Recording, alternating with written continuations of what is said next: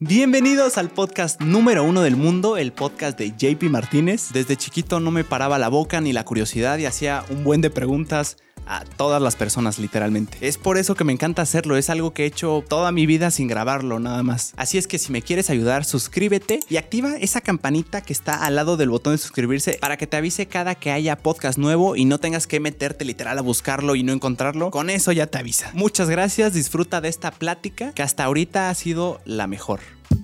Que corra mi JP. Acción, bienvenidos chicas y chicos al podcast de JP Martínez con JP Martínez, el podcast número uno de todo el mundo. El día de hoy, sinceramente estamos bien felices. Tenemos aquí a un chingón sentado enfrente de nosotros, el buen Esaú Sayas. ¿Cómo estás, hermano? Muchas gracias, muchas gracias por invitarme, JP. La verdad es un gusto estar en tu espacio y un privilegio este, pues, empezar a charlar, a echar la, buena plática contigo. Muchas gracias, hermano. El privilegio es mío y Qué locura, eh. qué, padre que estés aquí, te lo agradezco. Hace unos días, hace una semanita aproximadamente, estuvimos en el auditorio Josefa Ortiz de Domínguez. Ah, ok. En el show de la cotorriza. Ah, qué locura, hermano. Está increíble, esto de locos. Contexto, el auditorio Josefa me parece le caben completos 5 mil personas, ¿no? 5 mil, 5.500 más o menos. 5 mil 500 y literal fue sold out. como, como se esperaba. Es la cotorriza, es una locura, comediantes muy chingones. se volvieron locos, la gente estaba loca, el escenario increíble, la escenografía, el público. Además de que Querétaro es muy buena plaza, güey. Eh, eso dicen mucho, ¿eh? Sí. Entonces, e, ese es el contexto, cinco mil personas reunidas en un lugar cerrado, en un auditorio.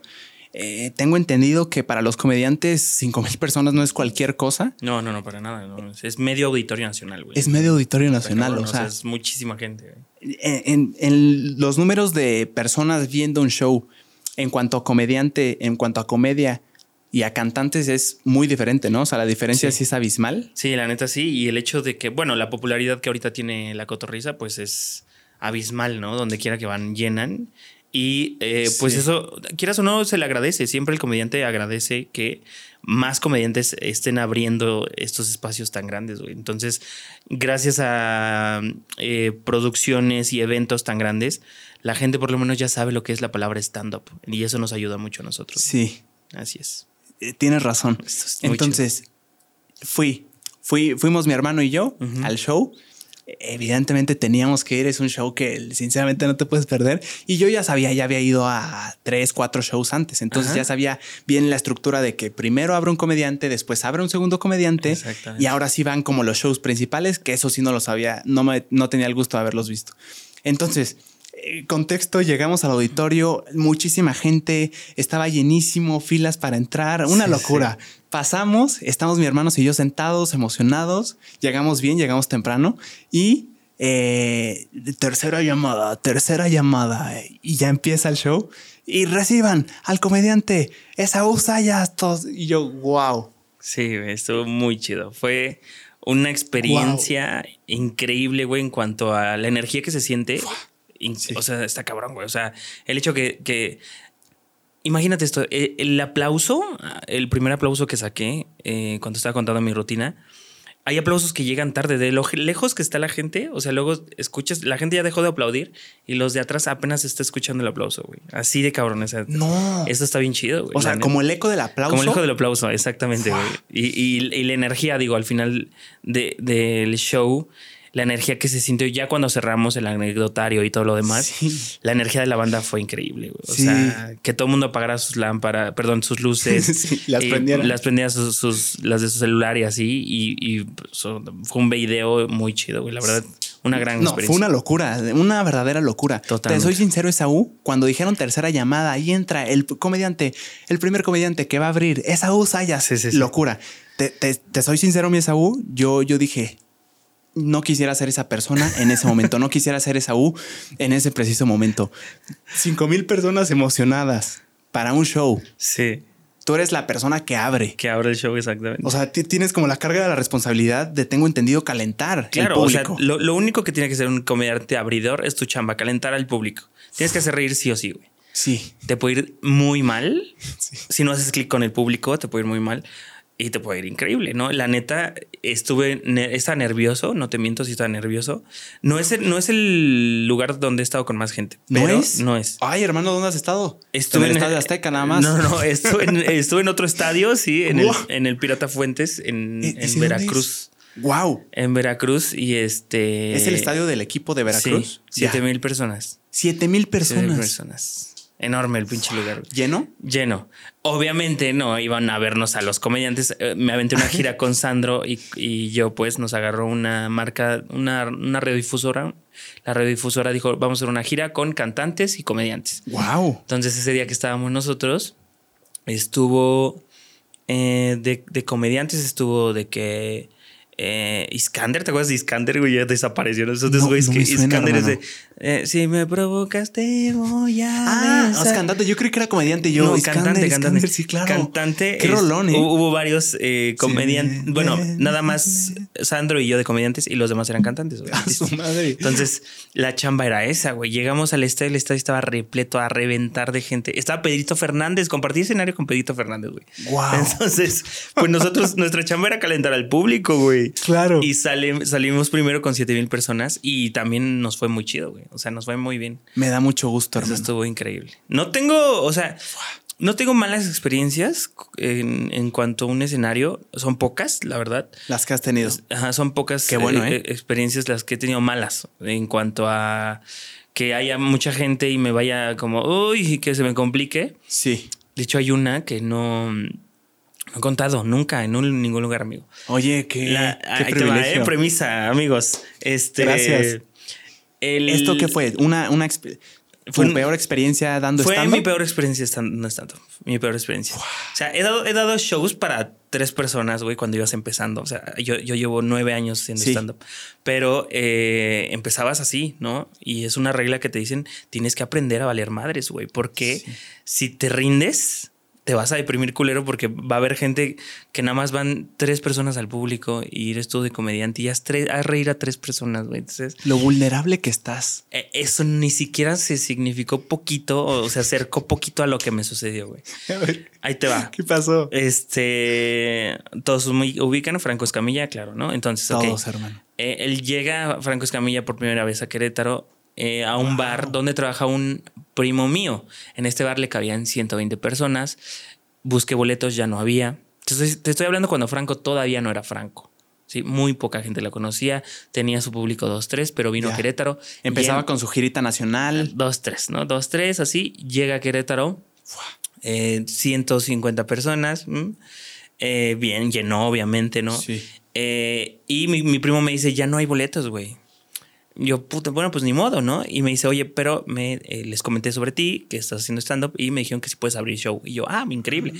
Fui, me presenté con Franco Escamilla, dimos show, increíble, abrí, todo bien, cool. ¿Cuánto tiempo llevabas esa U haciendo stand-up? Mm, yo creo unos, a lo mejor un año. Ah, casi, muy poco. Muy poco. Franco regresa a Querétaro eh, ya empezaba a ser franco. Entonces vino un lugar aquí en Querétaro que se llama Club Latino. No sé si lo ubicas, claro. en Bernardo Quintana. Sí. Al lugar ya le ganan 1300 personas. Ah, su madre está tan grande. Está muy grande. está en la avenida principal, ¿no? Sí, sí, sí. claro que lo vi. Entonces llega Franco y en el flyer del evento dice 7 de la noche, ¿no? Evento 7 de la noche y la chingada. Bueno, pues la gente ya, yo cuando llegué, güey, eh, pues obviamente hablamos, güey, puede abrir y no sé qué, Simón. Llego y este, la gente ya estaba formada, pero en la calle, güey. O sea, todavía no los dejaban pasar. o sea, nivel magnitud, ya hay gente formada en la calle, es un show. O sea, del, ¿sabes dónde está en Bernardo Quintana Club Latino? De ahí ya llegaba Loxo, güey, que está como a dos cuadras, güey. La gente ah, así formada, ¿no? Una fila de gente esperando un show de comedia a dos cuadras. Más o menos. Entonces, eh, paso y no sé qué, entramos a Camerino, dos, tres, la chingada. Y yo decía, ¿por qué no empieza el show nueve de la noche? No empieza el 10 de la noche, no empieza el show, güey. ¿A qué hora tenía pensado empezar? O sea, pues el boleto decía 7 de la noche. O sea, yo dije, va a empezar a las 9, por muy tarde va a empezar a las 9. Güey, empezó a las 11 de la noche. ¿Qué? A las 11 de la noche. imagínate, la gente la dejaron entrar a las 10 de la noche, formada de 7 a 10 en la calle, güey. No. Déjalos pasar a las 10 y a las 11 arranca el show, güey abren telón y el primer pendejo que sale soy yo, güey. Imagínate la gente tirando así de Franco, Franco, chécate, y así, bájate, así, güey. O sea, 1300 personas porque arrebató el lugar, obviamente se llenó. En ese tiempo no había mucha cultura del stand-up como lo hay ahora. No, o sea, Franco ya estaba abriendo las puertas de lo que era el stand-up como tal, güey. Entonces ya. ya. él se viralizaba en sus videos en YouTube. La estrategia que realizó en Facebook y fue una chulada. Fue una chingonería. Entonces le iba bastante bien donde se, o sea, donde quiera que se paraba, le iba bastante bien. Entonces el güey sin embargo, la gente común como yo no sabía, por ejemplo, la estructura del show de que primero abre alguien. No, para nada. entonces te estaban mentando madres por eso. no sabían qué onda. Eh, abren el telón y el primer güey que sale soy yo. Y no es Franco. Y no es Franco, güey. Y toda la gente, Franco, y bájate, y chiflidos así. No. Me dijo Franco, o sea, estábamos en camerino y me dice, eh, hasta 15, 15 minutos. Sí. Y yo, perfecto, estoy bien, no hay problema. Dije, sin pedo lo saco. Pero cuando ya estábamos en el, camerino y la gente ya estaba desesperada gritando, antes de que yo saliera, yo dije, esto va a ser un caos, güey. O sea, ya la gente está desesperada. Obviamente, abren telón y voy a salir, yo me van a mandar a ver. Entonces. Salgo, güey, y la gente efectivamente gritando, echando desmadre, así. Como ya lo habías predicho. Güey, yo en ese momento, llegó un momento, JP, que no, no, o sea, agarré el micrófono así, güey, y me quedé, o sea, me quedé sin decir nada. Dije, sea, nada más estaba pensando, ¿qué estoy haciendo, güey? O sea, ¿por qué me estoy haciendo esto, güey? O sea, no, no tengo la necesidad de estar sufriendo de esta manera. De torturarte así. De torturarme en este momento. Güey, si quisiera torturarme, no sé, hubiera metido en otra madre, ¿no? Antes de empezar a hablar siquiera. Sí, güey. O sea, todavía, o sea, apenas estaba así como tratando, ¿no? De, de, conectar con la gente y nada, sus gritos no, no, no se oía mi voz de tanto grito que había, güey, de la gente, güey. Entonces, imagínate yo así, güey. Eh, con el micrófono y yo diciendo, güey, ¿por qué me estoy haciendo esto? O sea, si, quieres, si quisiera estar sufriendo ahorita, me hubiera metido de diseñador gráfico, una mamada así. Dije, ¿por qué me estoy haciendo esto, güey? Y en ese momento, güey, dije, ¿qué hago? ¿Qué hago, güey? Por así, la gloria, güey, no sé, un pinche rayo de luz, güey. En ese momento, en ese tiempo, cuando vino Franco, estaban las eh, campañas electorales para ¿Para presidente? Para, no, para eh, gobernador de Querétaro. Ok. Estaba en pre-campaña todo este pedo y así. Estaba Pancho Domínguez. Esto fue hace ocho años. hace aproximadamente sí. Empezaste hace nueve. un año sí, te caes pesado. Más o menos. O sea, no sé, no sé hace cuánto tiempo estuvo Pancho Domínguez, pero estaba en ese proceso para que él eh, quedara en la gobernatura. Ok. Y a él es al que veo, güey. O sea, veo entrando en, las primeras filas a Pancho Domínguez y el güey acababa de decir en un, en un noticiero, en una entrevista, que se había robado unas cervezas cuando era chavo y no sé qué. Güey, una, una clave, una regla del jeclereo es si te están chingando o te están atacando en el escenario, es como ve, enfoca a la gente hacia otro lado, güey. Entonces, lo primero que hice fue, no mamen a quién tenemos aquí. Al próximo gobernador, así, ¿no? no ¿Tú? Yo lo dije así y el güey, así, güey, pues vio obviamente. ¿Pero de dónde te salieron agallas esa? Pues no sé, güey. Para hacer eso. Dije, güey. Hace dos segundos estabas así. Sí, yo estaba arrepintiéndome de haber hecho comedia en mi vida y de repente lo veo y dije, no, que se vayan contra él, güey. O sea, ya déjenme atacar a mí. Y dije, no mames, que aquí están. Güey, y la gente, ah, no mames, ah, sí, es que no sé qué así. Y empecé a tirarle, güey, pero a tirarle, no, pues saca las chelas, no, que te robaste unas. Y estaba fresquita la nota, güey. O sea, de que él había comentado en una entrevista que se robó unas chelas o algo así. En un, no me acuerdo, güey. Wow, o sea, la gente lo había leído hace un par de días, güey. Acababa de pasar entonces el güey pues me empiezo a tirar sobre él y me empecé a tirar y, justamente yo tenía una rutina de en ese momento de campañas electorales. Entonces me empecé con esa, le empecé a aventar dos, tres, cayó bien, el público empezó a conectar conmigo, dos, tres cosas y, güey, salgo, o sea, me aviento mis 15 minutos termina, o sea, termina mi participación, me bajo a Camerinos.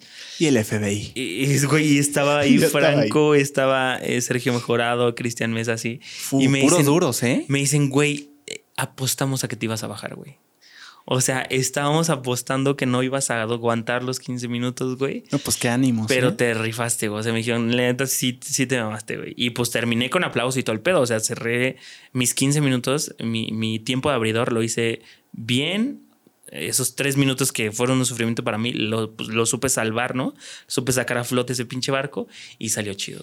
Y rosteando a un futuro gobernador. Sí, güey. Y después sí fue gobernador, güey. No mames, sí ganó, güey. O sea, sí fue lo más cabrón que pues no sabía nadie en quién iba a ganar en ese momento, ¿no? Claro, era candidato. Sí, era candidato. Entonces le empecé a tirar, le empecé a tirar. La gente se empezó a cagar de risa porque pues nadie le dice las verdades, ¿no? Como son y de las campañas electorales y demás. No, y, no hay nada mejor que decir una verdad que con la comedia, ¿no? Exactamente. Es transgresora. Entonces en ese momento, güey, se armó, o sea, la armonía con el público fue increíble, güey. Eh, con tal de, de pues no, no, no, decir chingarlo, ¿no? Pero sí nos estábamos riendo de las cosas que había dicho, del, de todo el pedo político y demás, como mucha crítica y sátira política que empecé a decir en cuanto a mi rutina que estaba sacando. Cerré bien, eh, con aplausos y todo el pedo, y me fui con un... lo logré, güey. O sea, sí estuvo muy difícil para mí, pero yo no sé qué hubiera pasado si él no se hubiera presentado ese día. Si no hubiera estado ahí. O sea, si no hubiera estado ahí, la verdad, muy probablemente me hubiera bajado porque no había manera. Yo, yo no tenía otra herramienta de dónde agarrarme para poder distraer al público y empezar a hablar de otra cosa. Sí, que se distrajeran de ti para empezar a, burlarse de otra cosa, ¿no? Exactamente. Entonces fue como, no mames, no no, ¿no? Cayó, cayó bien, empecé a soltar rutina y la gente es chingón, eh, se generó la empatía y pum, terminé. Qué anécdota esa. Estuvo muy Qué locura, qué buena noche para ti. Sí, güey. Me imagino no tan buena para, para ese futuro gobernador. Justamente. qué locura, hermano. Todavía sigo asimilando a mi Saúl la, la anécdota que la sigo digiriendo, hermano, lo que nos acabas de contar. Estamos hablando de que estuviste en un show con Franco Escamilla, Sergio Mejorado y Cristian Mesa. Y Cristian Mesa, tres duros de la comedia. Sí. Todos juntos en un show. Sí, no, y además Franco, o sea, estuve yo, luego estuvo Cristian Mesa, luego Sergio Mejorado y luego cerró Franco. Un, line-up de ensueños, sinceramente. No, y también uh, larguísimo el show. El público, o sea, no sé cómo le hizo para aguantar, güey. Desde las 7 de la noche formada hasta las, no sé, que una, una y media, dos que terminó el show. No, es un, buen tiempo. ¿Cuánto tiempo nos andamos en la cotorriza? También fue cuatro horas. Fueron cuatro horas. Fueron cuatro horitas. Y show muy, muy largo, pero, o sea, ya que lo ves después, hermano. ¿Tú lo sentiste cansado no? Hermano. ¿No? Yo, si me dabas dos horas, yo por mí feliz. Eh, fue una chulada. Estuvo muy chido. Es que las cuatro horas las tengo bien presentes porque después fue como, güey, ¿cómo que estamos en los tacos a las, a las 12? Sí. ¿Cuándo, sucedió esto? Sí, sí, sí. fue por eso, pero en el momento fue, fue un agasajo, sinceramente. O sea, se sintió, se sintió como nada, pasó como agua. Pasó como agua. La gente se divirtió mucho y eso pues siempre te llena mucho, güey, la verdad. Sí. Y lo que te decía es, entras, el comediante abridor, entra en un aforo, a un auditorio de 5 mil personas, tú dije, yo no deseo ser Esaú en estos momentos, todo menos Esaú, yo podría hacer lo que sea, pero esa persona ahorita no. Puedo ser el güey que está jalando cables ahorita en ese momento, pero no quiero abrir, Y que no me paguen si quieren, pero no Esaú. La presión que tienes en ese momento, cinco mil personas, tú eres el abridor, eh, contexto para la gente, tengo entendido que el, abridor, como dijimos, es calienta al público, lo, pone como que sí, que se ría de todo para que llegue bien calientito, súper risueño y que caiga como más fácil los chistes de los, de los comediantes principales, ¿no? que, exactamente. De los cuales es su show. Entonces, em, sales, muchísima gente. ¿Qué, ¿Qué pasó por tu mente, hermano? Pues, ¿No te intimidaste? No, mira, te digo algo, en casi en la mayoría de los escenarios que, pisas con producción y así, o sea, que ya hay un escenario, luces y demás, muchas de las luces van hacia el comediante, o sea, el que está en el escenario, ¿no? Entonces, no ves, güey, o sea, te lo juro que yo veía que te gusta 15 ah. filas para acá. Obviamente para acá sí se ve gente, se ve gente. Pero para acá enfrente y hacia allá, porque hay una pinche luz así enfrente de tu cara, ¿no? Que te da todo el tiempo. Entonces, no, pues no, o sea, hay técnicas, ¿no? También que dicen como para que no te gane el nervio y así es como, este, este es tu zona de confort de este lado derecho, eh, perdón, izquierdo, esta es tu zona de confort, ahí ves un punto fijo, ahí te, ahí te agarras. Acá al lado hay otro eh, punto que es tu zona de confort.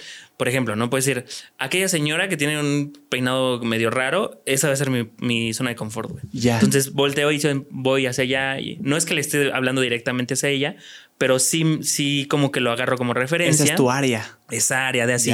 Y agarro otro de este lado, agarro otro de enfrente.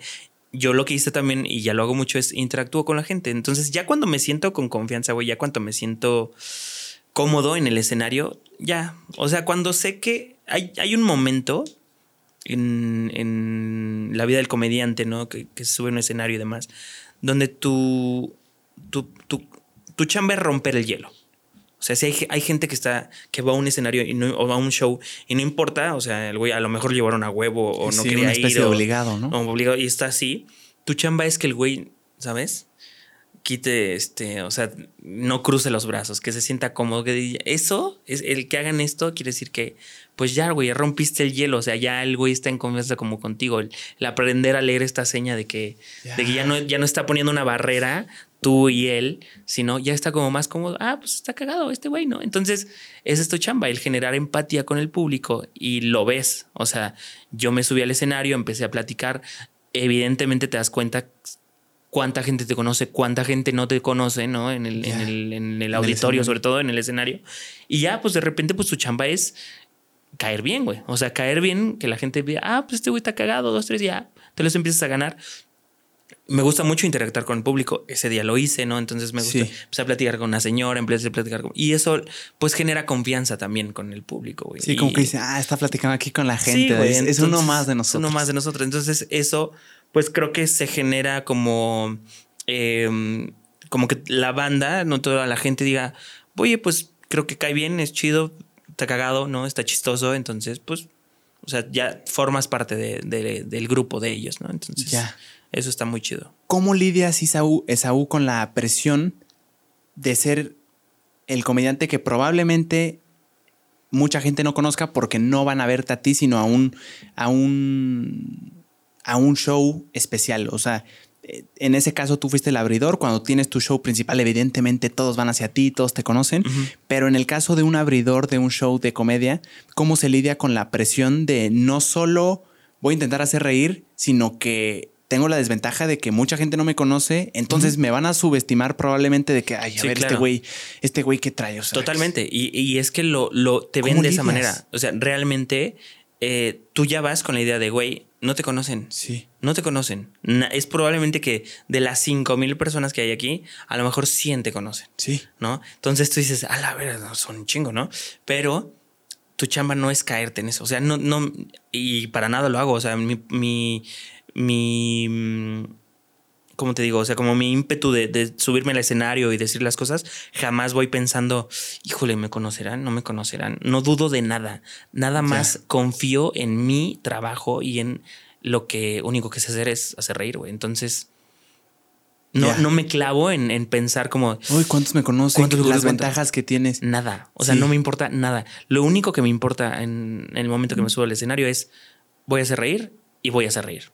Y ya está. Y ya. O sea, no puedo hacer nada más. O sea, voy a hacer reír y las risas generan empatía y las risas generan como confianza, comunidad.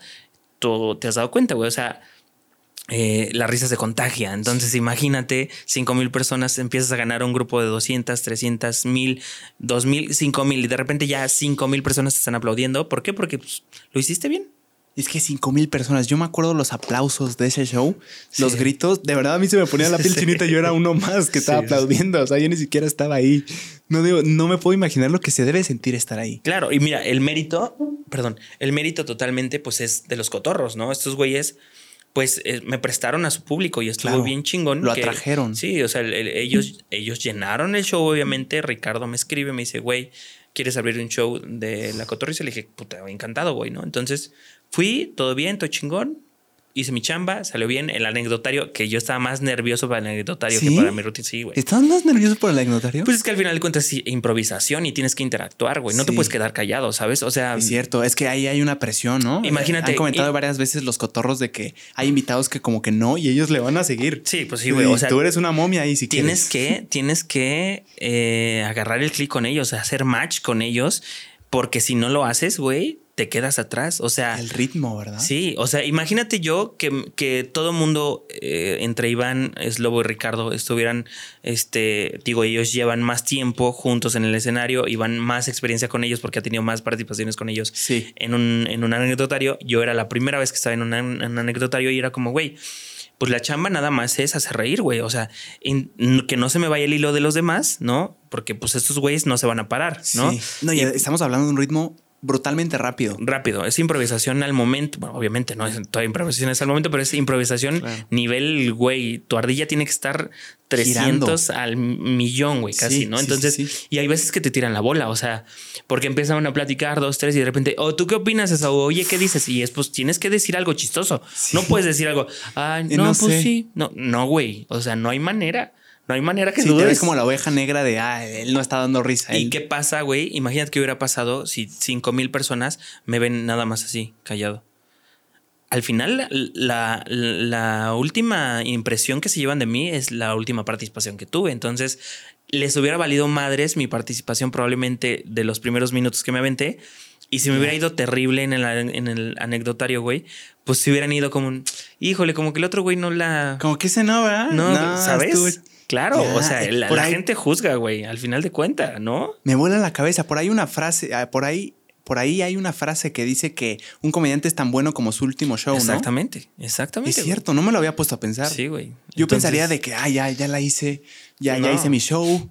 Reventamos, estuvo bien fregón, pero todavía quedaba algo ahí. Para nada, güey. Entonces, cuando me dices, luego vas al anecdotario, le digo, sí, güey, con todo el pinche gusto y es pinche oportunidad muy chingona, va, órale cuatro micrófonos, no sé qué, es que el tema no sé, nos, lo sacamos de los huevos, la neta no sé ni por qué chingos, pero empezamos a hablar del coning, del fútbol, empezamos a hablar de, de, de, no, hablamos cosas muy incorrectas, sí, eso sí lo tengo que decir, sí. pero estuvo muy cagado, güey. La gente no se agüitó, no se sacó de onda.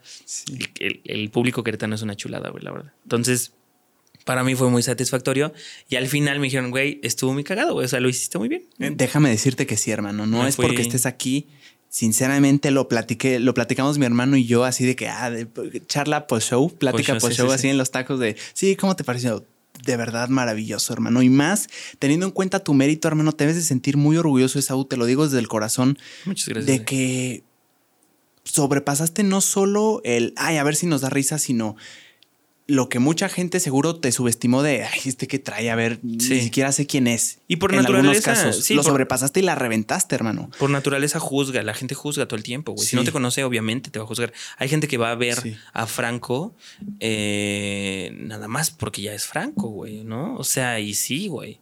Tiene todo el mérito del mundo, treinta y tantos años de carrera, pues, claramente pues solo porque es Franco lo vas a ver. Sí, güey. O sea, y, y qué tal que no es tan chistoso ese día, no sabes, te, va a dar risa, porque pues él es franco, es, y no, no solamente para decir de él, ¿no? Pues puedes hablar de Polo Polo, puedes hablar de comediantes que llevan muchísimo más tiempo de trayectoria, pero pues ya, o sea, ya lo vas a ver por la persona que es, güey. Y el mensaje probablemente que te dejan, ¿no? Claro. Así es. Hablando de, del show y que decías que dijimos varias cosas incorrectas, me llamó mucho la atención que había una en el show de, del auditorio, 5 mil personas en el aforo cerrado, eh, varios como staff con su playerita, su uniforme, con un láser verde. Sí. Y nos dijeron, yo no sé qué tan cierto haya sido eso. Hey, em, nada más no graben el show, por favor, porque es muy probable que, que pues, eh, hay un chiste y hay un contexto que se está siguiendo en una rutina completa que justifica los comentarios que va a decir una persona y que si grabas a partir de ahí y no todo lo que se dijo previamente descontextualizas tremendamente y puede puede suceder una barbaridad como sacar el, clip sin contexto y decir, wow, ¿por qué están atacando a esta gente así? ¿Por qué están hablando tan, tan horrible y burlándose y cancelado, Y cancelado en ese mismo momento. Y cancelado. Sí, pues justamente nos comentaron eso, nos dijeron, le, vamos a decir al público que pues no se puede grabar por justamente lo que dice, o sea, se saca de contexto y pues eh, está en riesgo la carrera de un comediante, güey. Entonces... Qué locura, es que eso es lo que me vuela la cabeza, hermano. Ya no puedes, o sea, la posibilidad de que con un clipcito te, te, vayas al carajo con tu carrera es muy probable. Entonces, pues lo cuidan mucho. Y ahora en todos los shows, ayer estuve también en el show de la glotonería con el tío Robert el Cojo Feliz. Ellos tienen un podcast que se llama La Hora Feliz. La Hora Feliz, sí. Y este me invitaron a abrir el show. Mañana estamos en San Luis Potosí también. Y este. Mm, Felicidades, ¿eh? vamos chido. No es cualquier cosa, sí. Qué chingón. igual también nos subimos al, al La Hora Feliz. Al final se, se grabó La Hora Feliz, la mini Hora Feliz. Y igual improvisación, pero lo mismo, no se puede grabar nada, güey. O sea, ya es un modo superandi de varios. Sí, sí, sí, totalmente. Porque pues es que la banda nunca sabes qué va a suceder con ese clip, güey. O sea, nunca sabes cuánto tiempo te grabaron, nunca sabes si tu remate del chiste a lo mejor puede ser algo muy ofensivo para alguien, pero está sacado de contexto porque no se grabó la otra parte probablemente y de ahí lo agarran lo suben a internet, este, te, te etiquetan y te tachan de lo que sea. Y pues ahí ya terminó tu carrera, güey. Qué locura. ¿Qué tanto piensas en eso, en todas las implicaciones?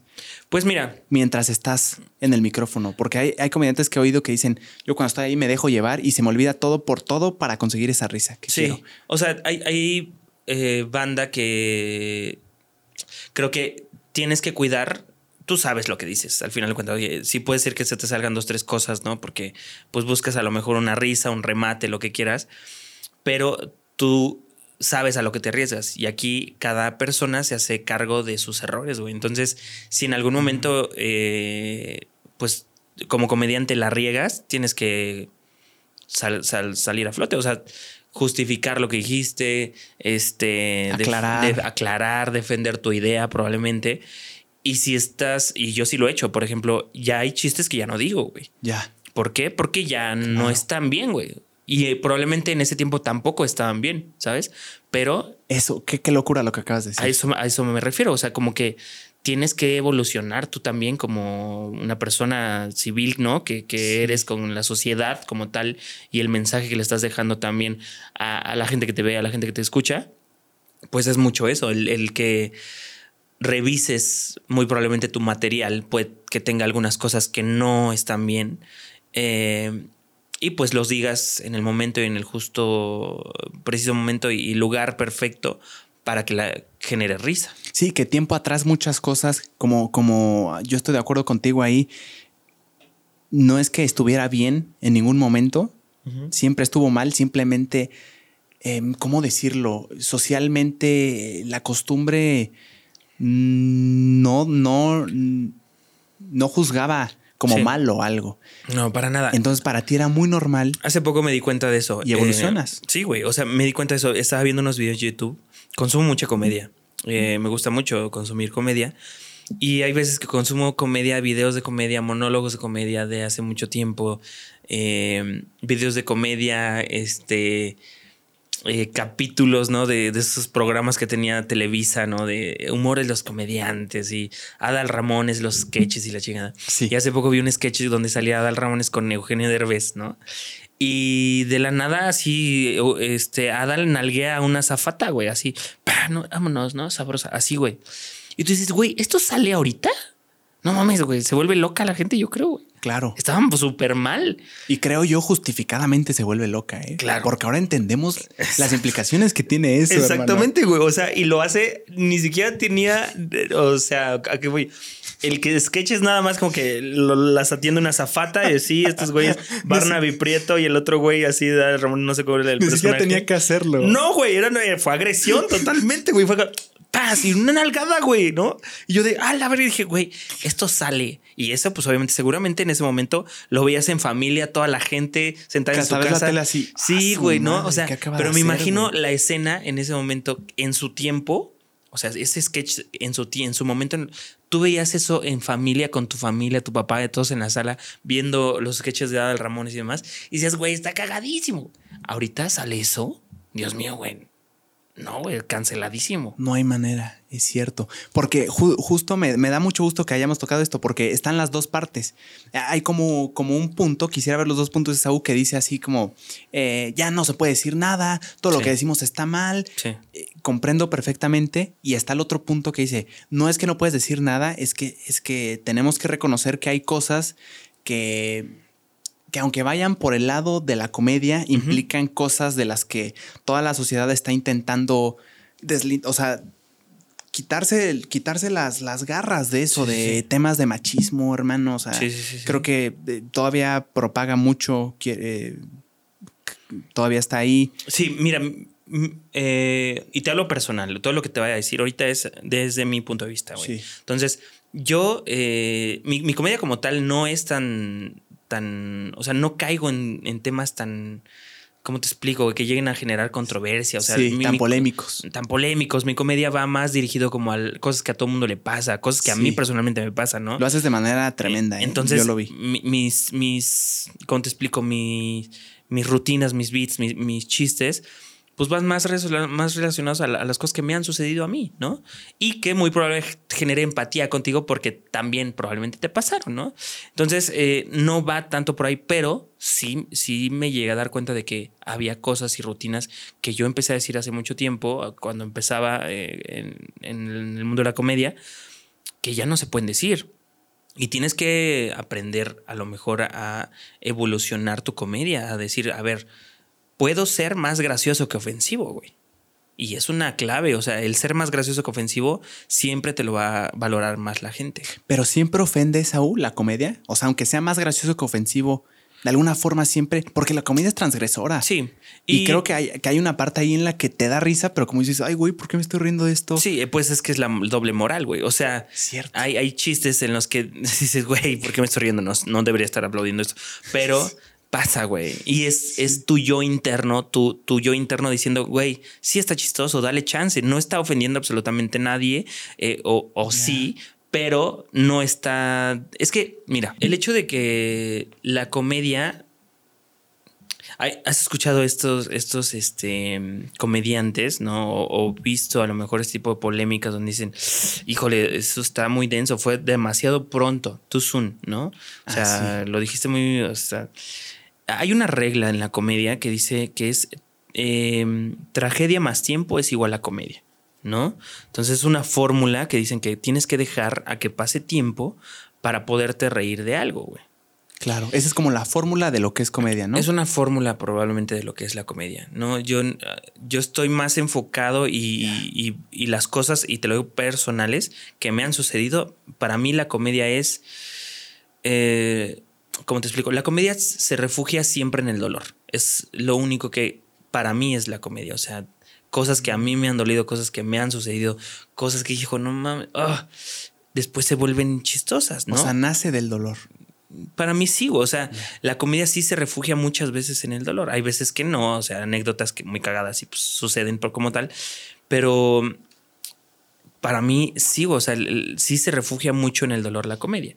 Ahora, el pedo de que tú digas eh, que hagas un chiste de alguna tragedia que acaba de suceder o así, creo que tu responsabilidad como comediante y como el tener un micrófono en la mano es muchísimo, muy grande, güey. Saber dónde la dices.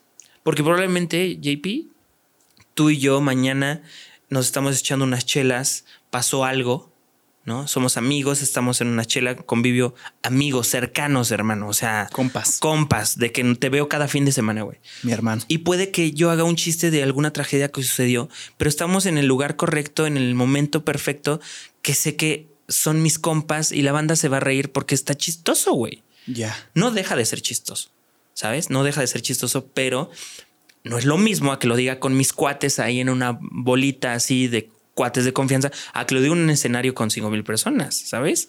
Entonces, no te arriesgas tampoco, güey. Probablemente lo llegas a pensar, pero... Ya. Güey, o sea, el chiste es que saber dónde decirlo y cómo decirlo. Entonces, mucho es eso, el, saber cómo decir las cosas que sí sigan dando más risa a que generen más uf, una incomodidad en el público. ¿Sí me explico? Ya, porque si da, si genera más incomodidad que, incomodidad que risa, ya es una agresión. Claro, y no sabes quién te está viendo, no sabes quién te está grabando, probablemente no sabes quién, ¿sabes? Y, no te digo que yo lo haga, no te voy a decir que, güey, yo cada que pasa una tragedia me junto con, mis amigos a contar culeradas de ese. No, jamás, güey, no. no, no, sino que a veces sucede. a ver, es que justo todos tenemos una bolita de amigos en las que dicen si esto pasa de aquí, de verdad. Claro, güey. no sé qué pasaría. Ya estaríamos en el bote todos, ¿sabes? A, lo que voy, güey. Entonces es como eh, eh, hay que saber dónde decir las cosas, ¿no? Y, y cómo decirlas, sobre todo si, si tienes un, te repito, un micrófono en la mano y, y, te paras en un escenario y te expones a lo que eh, pues es tu rutina, tu comedia como tal, ¿no? Es cierto, entre tu grupo de amigos, tus compas de confianza, ya se sabe, ya hay un convenio general sin una regla no hablada de que pues está la confianza para soltar cosas incorrectas y se conocen. Yo creo que ahí está el tema. Se conocen uno a uno y se saben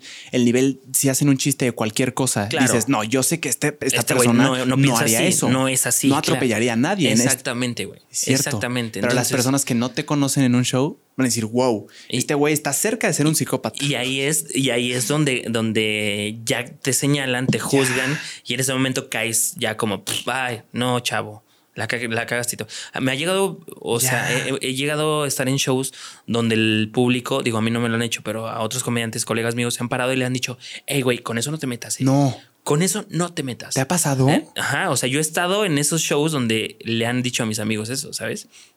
Entonces es como, uy, güey, no mames, ¿no? O sea, sí se pone bien tenso y es un, es un como, ¿por qué no? Sí, que no sé qué, hay que reírnos de eso, ¿sabes? Número uno, que agallas de la persona del público que se levantó. Sí. Yo en lo personal no me atrevería. No sé qué haría yo. No, no sé si haya un tema en el que merezcas literalmente, a menos que, le deseen la muerte a tu mamá. en ese momento yo creo que sí me levanto y me voy indignado. Pero de otra manera, yo no sé dónde sacarías las agallas para levantarte. ¿Te acuerdas de la experiencia de de, o sea, lo que puedes decir, si, si quieres no, no digas de qué va, pero más o menos como el tema o... Sí, o sea, movió sí lo decir. sensibles. Este, ¿Sí? lo dimos. Lo que, lo que tú quieras, ¿eh? Yo no tengo tema, yo no lo dije, como quiera me vale. Este, no, mi, un amigo comediante estaba hablando del caso Polet. Ah, ya, ya tiene un tiempo. Ya tiene tiempo, ya había pasado tiempo, pero el tema fue que eh, su tío estaba en el show. Entonces hizo un chiste sobre eso y se paró y dijo, hey, eso no. Y eh, oye, este, sí, no, eso no, que no sé qué. El, el, al final hablaron y, eh, o sea, no se bajó mi amigo del escenario, obviamente no siguió con su retenida y demás, fue un momento como incómodo, pero se bajó del escenario y demás y ya después el señor dijo, o sea, como que habló con él diciéndole, esto es un pedo de comedia como tal, lo, lo, lo tomaste tan personal porque claro, o sea, eres, eras muy acercando o muy cercano a, la, persona, afectada. afectada. Entonces, por eso, lo, pero la gente sí se estaba riendo. Entonces, él fue el único eh, que, que, no. ¿Por qué? Pues porque era su, su pariente. ahora entiendo las agallas. Entonces, me, retracto lo que acabo de decir. Creo que yo también, fíjate, sinceramente, probablemente sí hubiera reaccionado. No sé si así, pero sí, creo que se entiende. y, y, y el señor dijo, ¿sabes qué? Tienes razón o sea, yo lo vi, toda la gente se rió, yo fui el único que se incomodó porque lo tomé de esa manera, pero pues son circunstancias y nunca sabes, güey, o sea, nunca sabes. Por eso me refiero a que hay que cuidar mucho tu comedia como tal, ¿no? No, no digo que se puede hacer comedia de todo. Mm, probablemente sí, probablemente no. Pero eh, lo que sí tengo muy seguro es que tienes que cuidar mucho de lo que sale de tu boca, güey. Es una pregunta difícil la que acabas de, decir, ¿eh? ¿Es, Au? ¿Se puede hacer comedia de todo? Pues sí, o sea, no sé cómo explicarlo, güey, pero... Tiene, tiene sus grises, ¿no? Siento que es una pregunta muy blanco o negro. Creo que si, si, si, va desde tu experiencia personal, sí se puede hacer comedia de todo. Ya, o sea, de esto me pasó a mí. Esto me pasó a mí. Y yo me puedo, me puedo reír de esto porque, porque así lo superé, güey, con comedia. Ya. Y ahora, ¿qué ah. pasa si lo que te pasó a ti también le ha pasado a varias personas? Y sin duda es algo eh, pues que, eh, que, mueve. Es muchísimo mejor, güey, porque dejas un mensaje. Eh, te platico esto. A mí em, caí en una crisis creativa hace aproximadamente como nueve meses. Wow, crisis creativa. Ajá. No se me ocurría nada. No podía escribir nada, no pasaba nada por mi cabeza, no no pasaba absolutamente nada. Y a lo mejor, Ajá. O sea, no, no me subía escenarios, yo no me, no me sentía con la energía, con el positivismo para poderlo hacer, con el, todo eso. No pasaba. ¿Por qué? Porque tenía un problema personal en mi vida, güey. Entonces, eh, eso no me dejaba... Eh, ser creativo. Ser creativo. O sea, no, se, no despertaba esta chispa, ¿no? Mi dolor más grande, mi dolor más fuerte que he sentido durante toda mi vida eh, 33 años tengo, eh, mi hijo fue diagnosticado con cáncer, hermano. Entonces esto para mí me mató, güey. ¿Sabes? Mi, mi, mi, mi, mundo se derrumbó todo. Claro, claro. Una chingada, ¿no? Hace nueve meses. Lamento mucho oírlo, mi, mi No, no pasa nada. Mi show se llama Todo va a estar bien, JP. Sí. Por eso mismo, güey. Por eso se llama mi show Todo va a estar bien, güey. Hace una semana a mi hijo lo dieron de alta, güey. ¿Sabes? Y eso está chingoncísimo, hermano. O sea, yo no sabía, la verdad no sabía de todo este pinche dolor que estaba sufriendo, todo, todo lo que estaba pasando en mi mente, en mi vida. mi familia como tal, mi hijo, un, bebé de año nueve meses. Imagínate esto, güey. Entonces, em, y, lo digo no, no para que la gente que me está viendo ahorita, no lo digo para que me vean con lástima, lo digo para que vean que de verdad se puede hacer comedia de todo, mientras sea personal, güey. O sea, no te puedes burlar de algo que probablemente a ti no te pasó directamente porque sí puedes afectar, puedes hacer comedia, claro, pero hay que tener más cuidado, güey. Si tu problema es personal, no sabes la gente cómo se genera empatía contigo cuando sucede esto, güey. ¿sabes? Ya. A eso me refiero.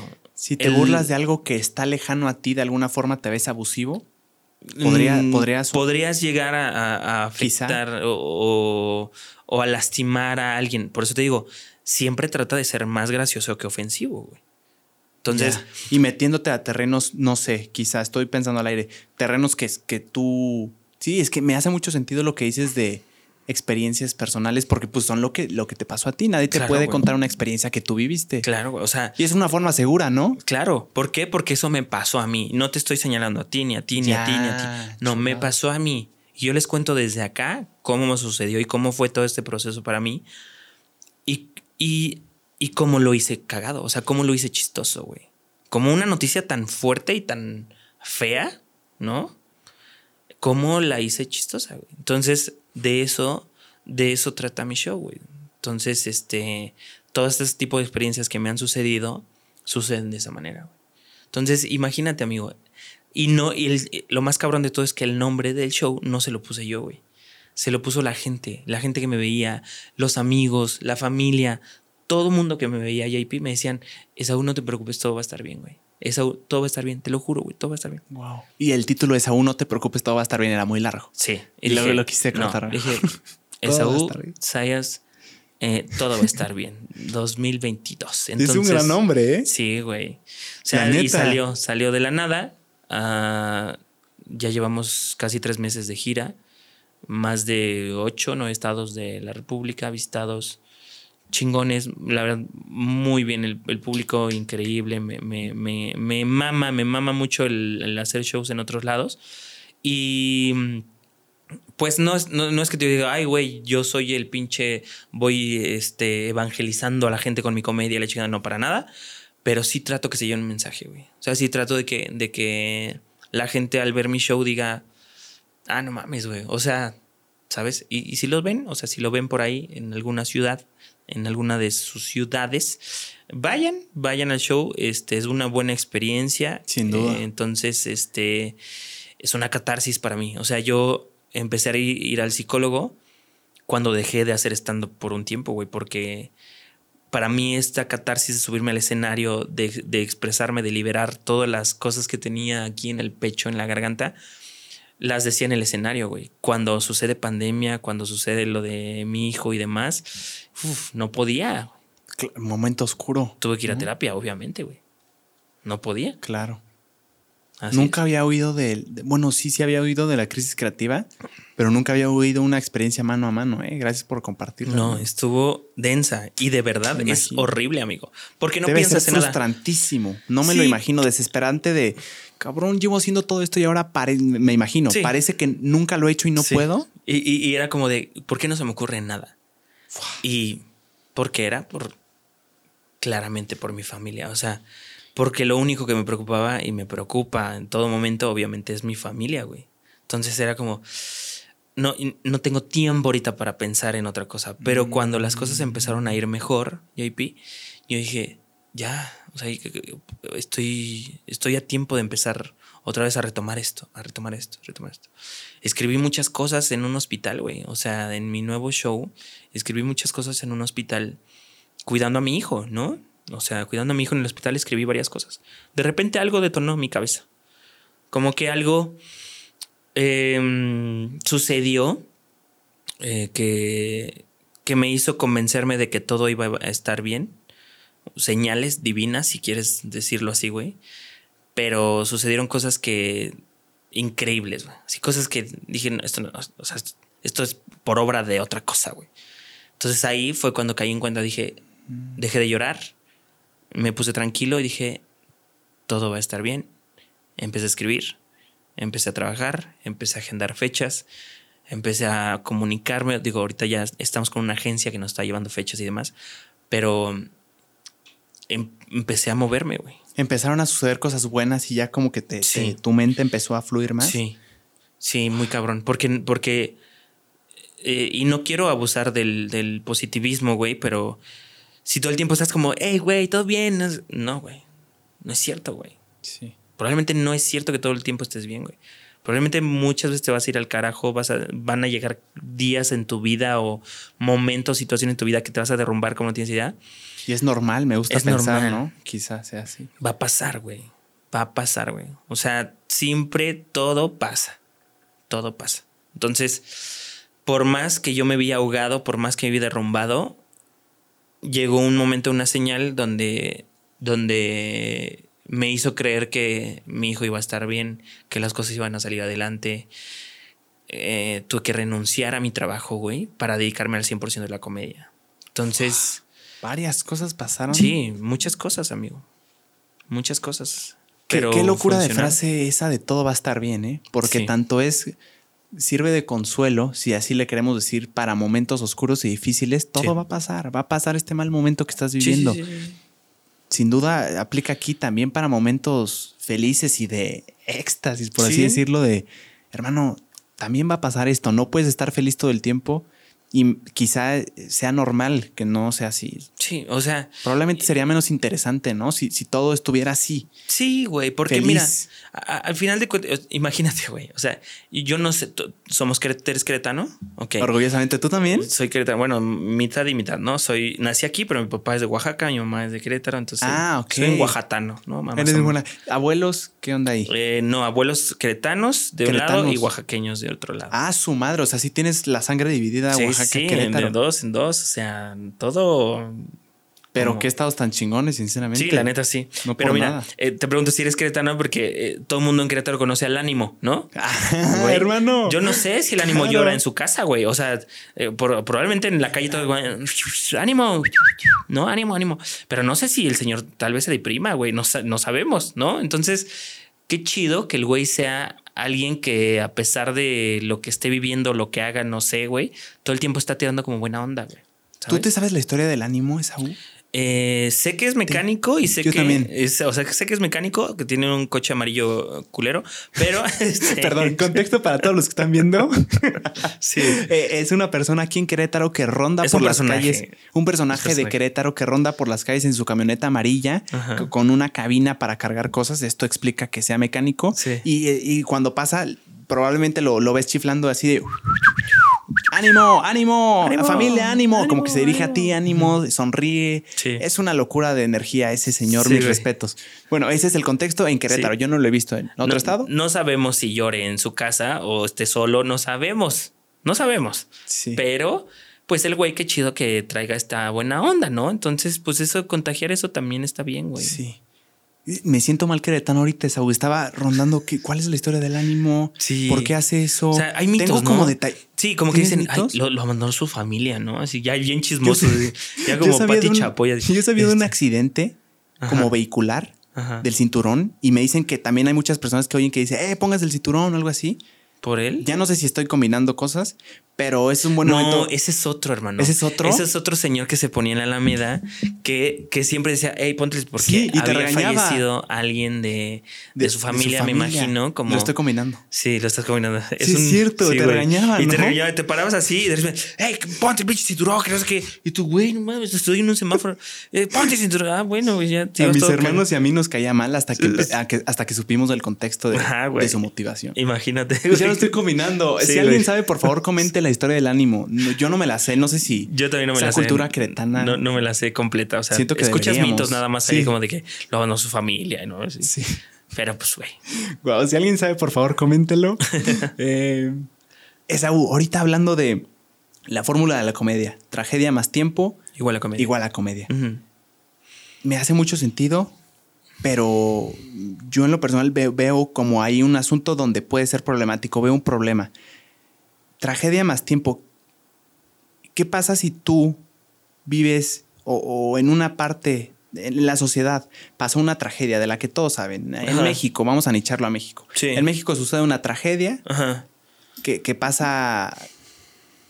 Esa es la tragedia. Pasa tiempo y después se puede volver comedia posiblemente porque porque ya pasó y ahora puedes generar una catarsis a partir del dolor y te puedes liberar ahí.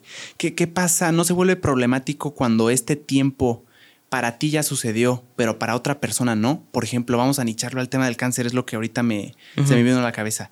El cáncer para una persona puede ser algo ya superado y con un final tremendamente feliz, o al menos que ya pasó mucho, mucho tiempo desde que tuvo una experiencia cercana a él, su familia, su mamá, lo que sea, con el cáncer. Ya puede hacer chistes del cáncer pero llega esa persona a un stand-up, a un open mic y empieza a contar chistes del cáncer porque él lo tiene bien superado. Pero hay una persona ahí en el público que, que, apenas lo está viviendo y es un tema que para él lo desgarra. Si le dices la palabra cáncer, probablemente se echa a llorar y, le recuerden cosas horribles. ¿Qué, ¿Qué pasa ahí? Uno ya lo superó, y por eso puede estar haciendo comedia y es su catarsis y le está haciendo mucho bien a esa persona, pero otro no y le incomoda esto. Mm, ahí te va, JP. Nunca sabes qué público te va a tocar.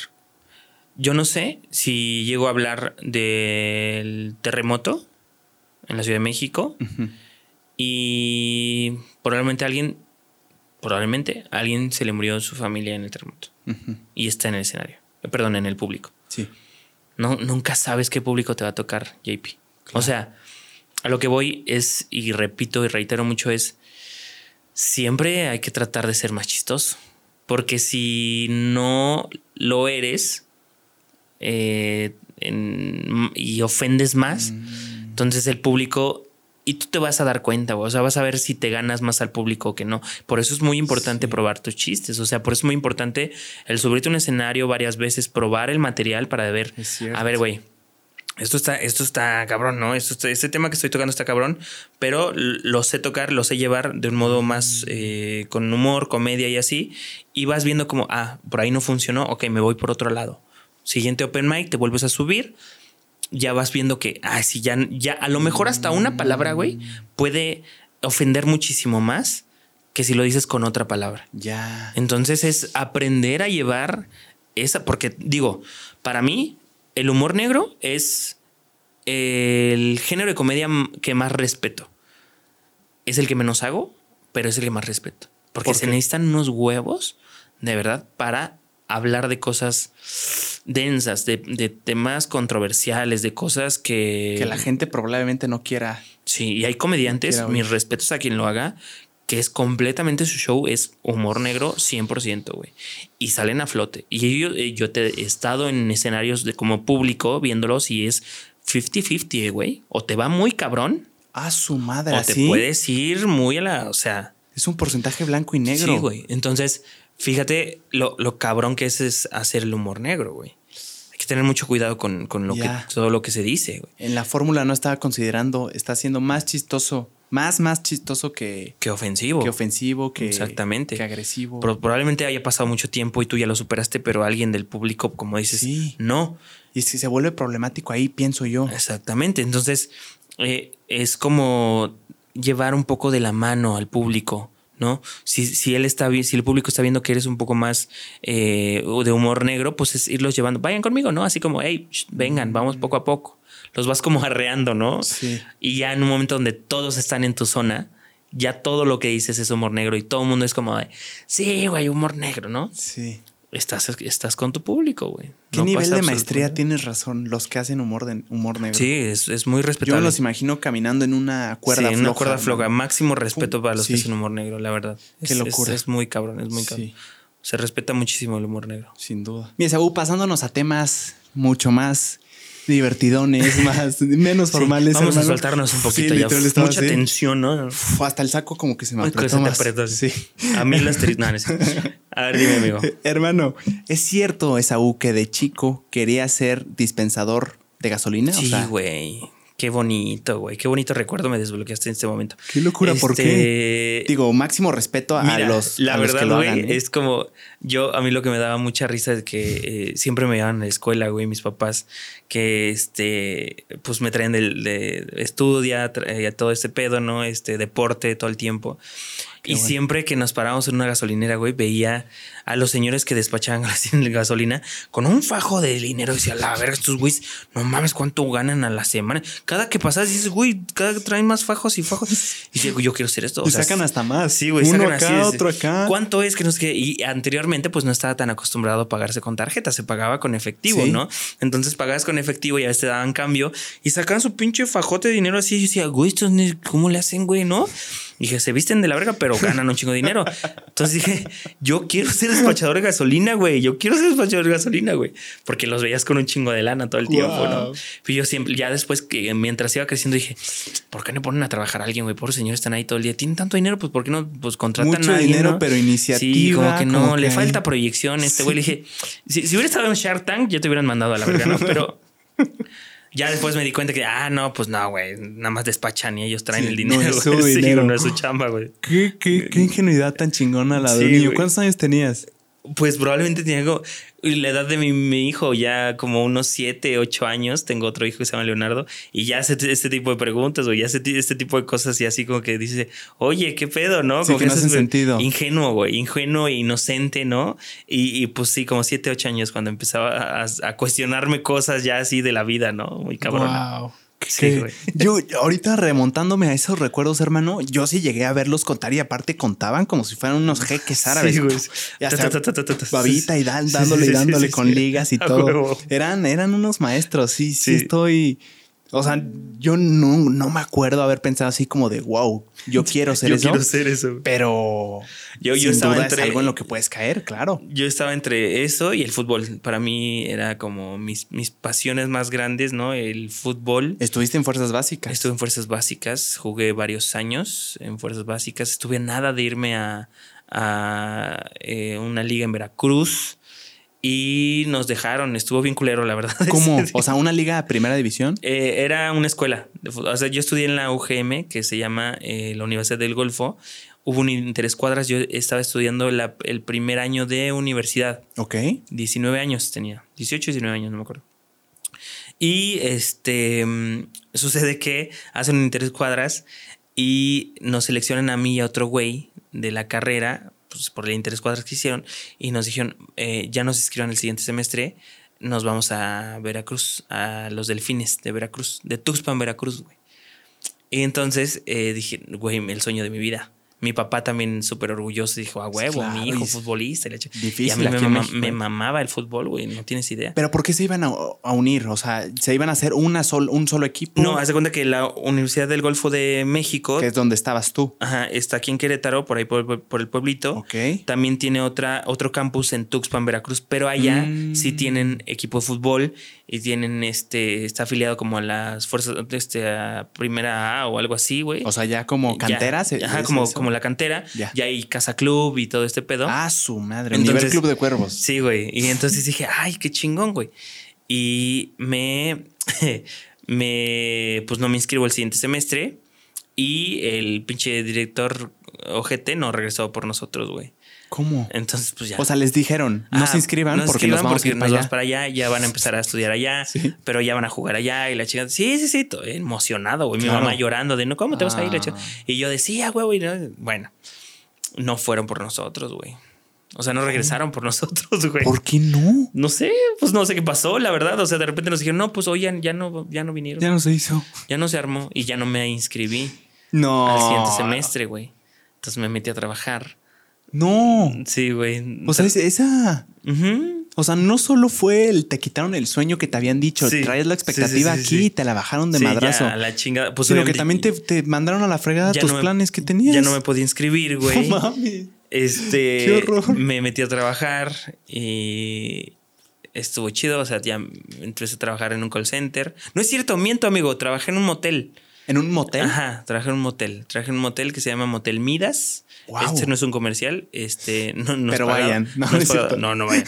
Está bien culero. Este, trabajé en un motel, güey. Trabajé en un motel y este. ¿Qué ¿De qué trabajaste? De recepción. Te cuento una historia muy cagada. Hermano, bueno, esto es una mina de oro para mí. El nivel de experiencias.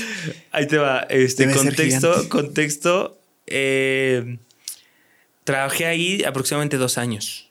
Dos. De recepción, en recepción.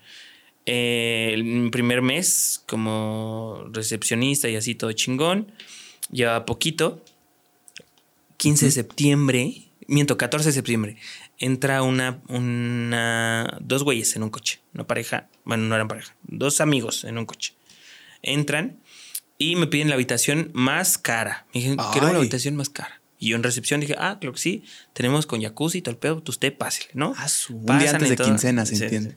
Pasan y todo el pedo.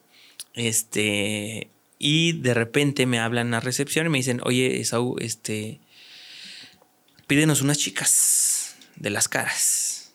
De las máscaras que tengas.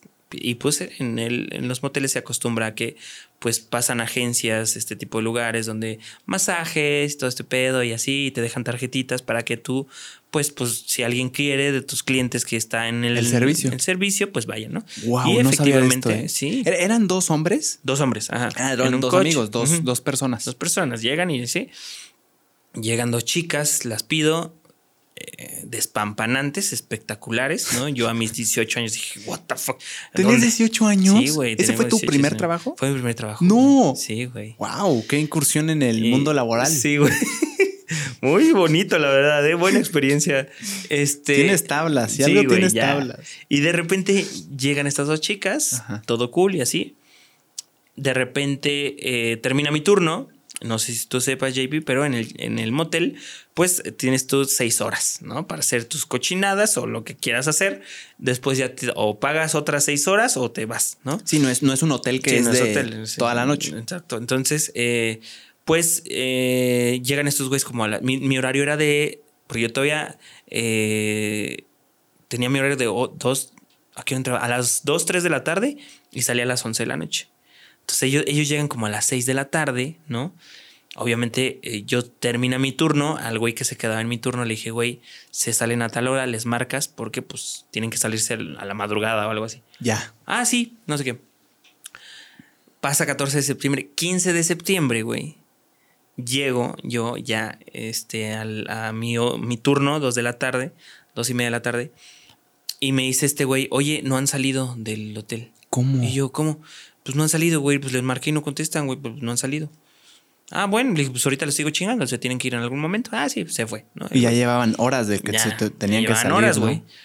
Ya dan las, las, dos, las 12 horas que llevaban ahí, güey.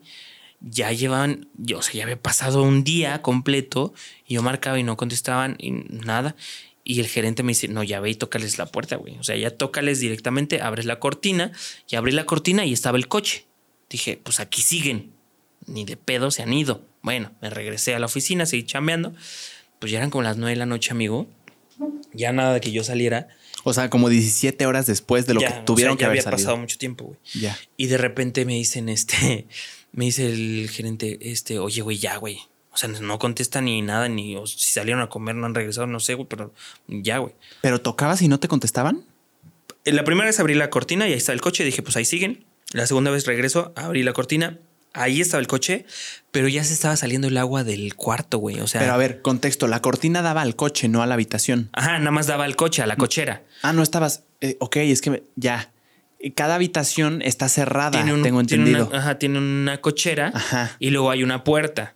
Entonces esa puerta ya te lleva al cuarto. Ah, entonces la cortina que abrías era la del. En exclusiva, JP nunca ha ido a un motel. No, este no pero sí sé, sí sé cómo. Ah, cómo es el modus, ¿no? De que abres la cortina, está el coche, después está la, puerta, ¿no? Ya. Cada eh, uno, cada uno tiene su, estacionamiento privado. Justamente. Entonces, te cuenta que ya entro y así abro la cortina, pero, pero ahora ya estaba tirándose el agua de la habitación, güey. O sea, estaba, estaba tirándose agua, estaba saliendo agua de la habitación, güey. Y yo, ah, cabrón, no.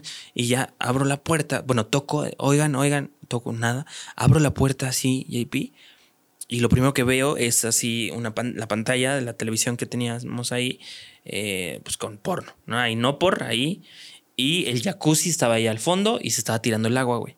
Y yo, hola, buenas, buenas. Había una pared aquí de este lado que no me dejaba ver de este lado quién había o qué había pero de este lado estaba la cama y todo, ¿no? Entonces yo así, ah, hola, hola, bueno, me asomo así y un señor en la cama, con boxers, nada más, volteando hacia allá, no me estaba viendo a mí, así, y yo, ah, señor, señor, señor, ya se acabó tiempo, o sea, ya se tienen que ir, señor. El señor no había que no habías visto. O sea, ah, el, Porque entraron dos, dos personas que eran Entraron dos y luego entraron dos chicas, o sea, eran cuatro personas. Sí. Un señor no, nunca pasó por ahí. O sea, era uno de los señores el que estaba acostado ahí. Ah, ok. Entonces yo así, señor, señor, nada, cuando me doy la vuelta para allá, JP, el señor así, muerto, güey. ¿Qué? Güey, me salí corriendo como idea, güey. Así. El, señor que le dijiste, señor, señor. Sí, güey. Estaba en la cama con sus boxers nada más, acostado.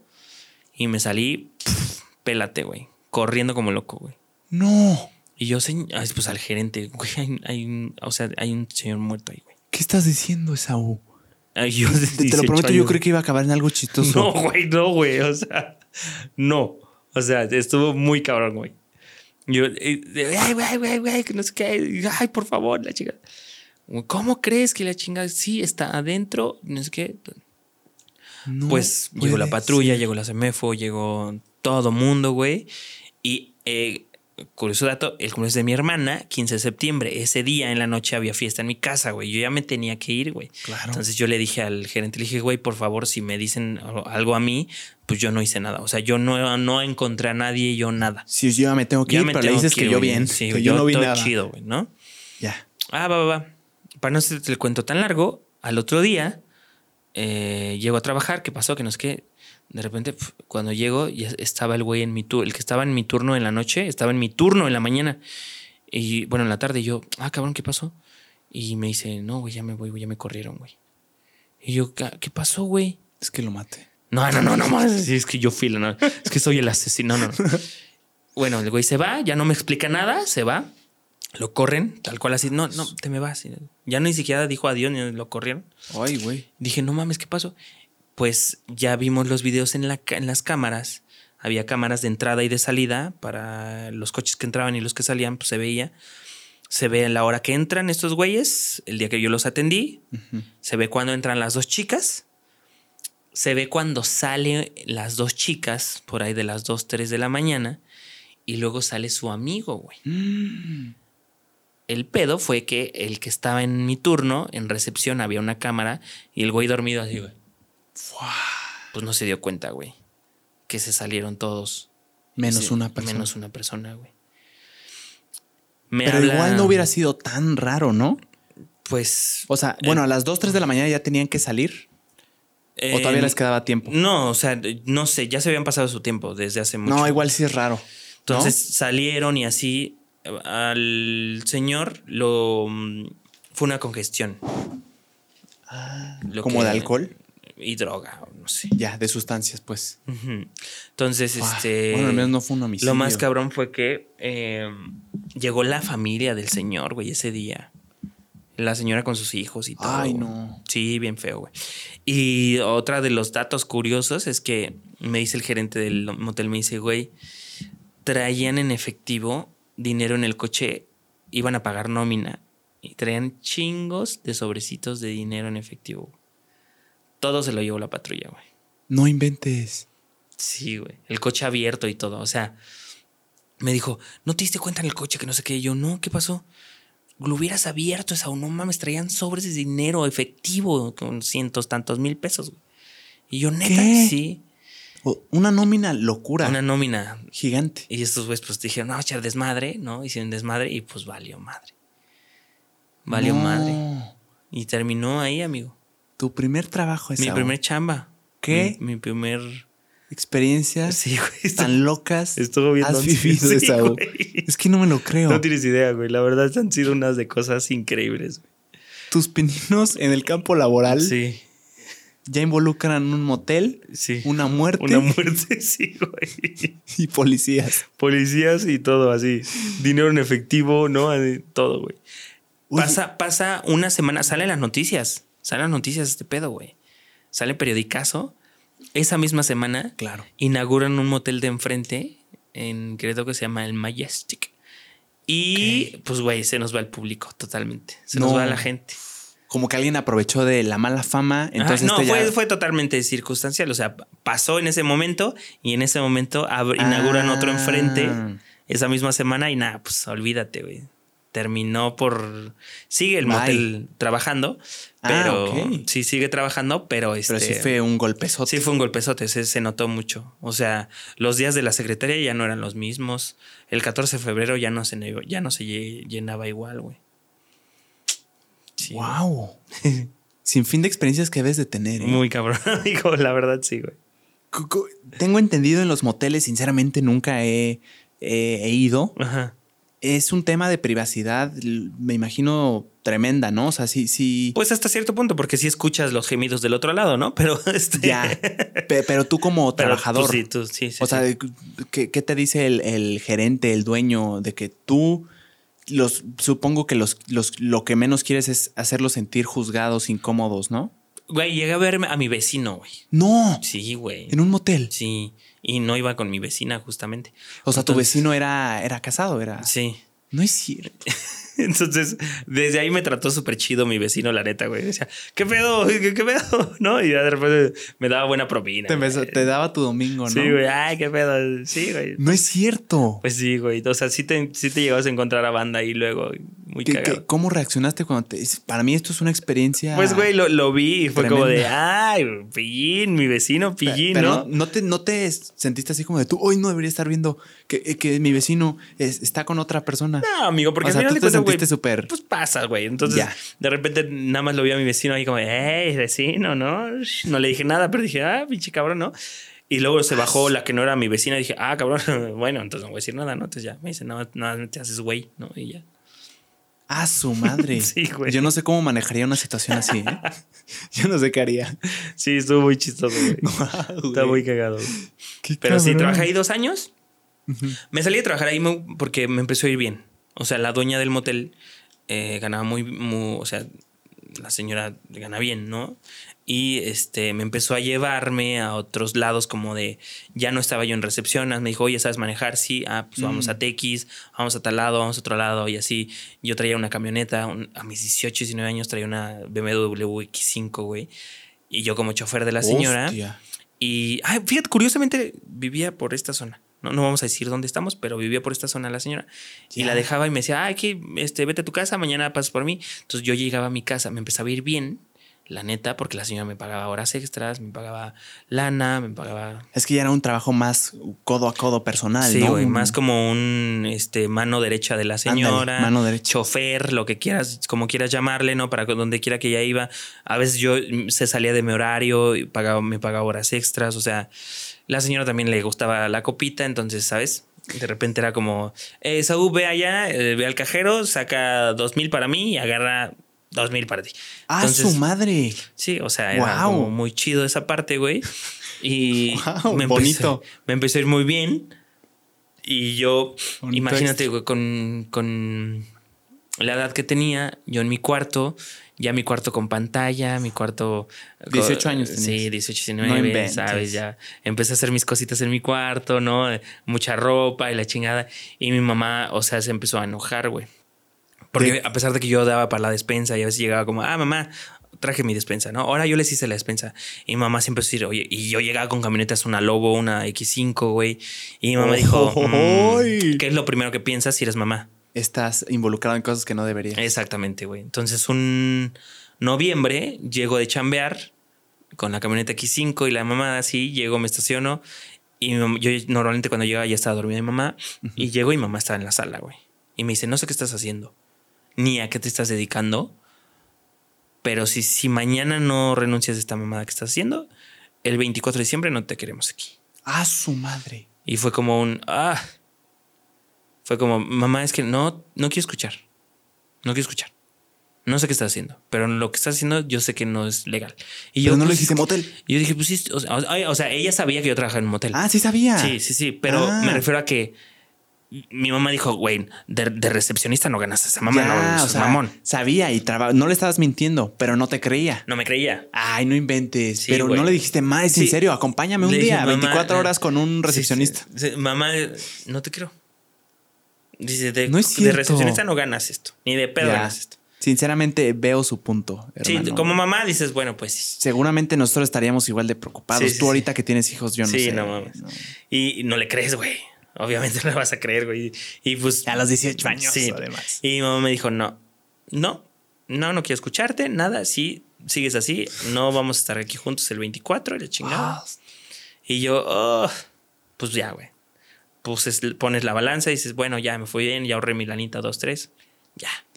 O sea, podríamos decir en términos abstractos que perdiste tu trabajo porque te empezó a ir de puta madre. Sí, güey, me empezó a ir muy bien, güey. Empecé a regalarle ropa a muchos de mis amigos. ¿No es cierto? Sí, güey. Sí, güey. O sea, yo tengo la, la fortuna de que la mayoría de mis amigos viven en la misma calle que yo. Uy, qué padre. Y son de mi edad.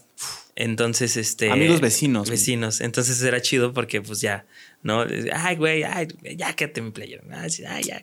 Despilfarrando. Sí, sí, ya, yo loco, ya loco por el dinero, ¿no?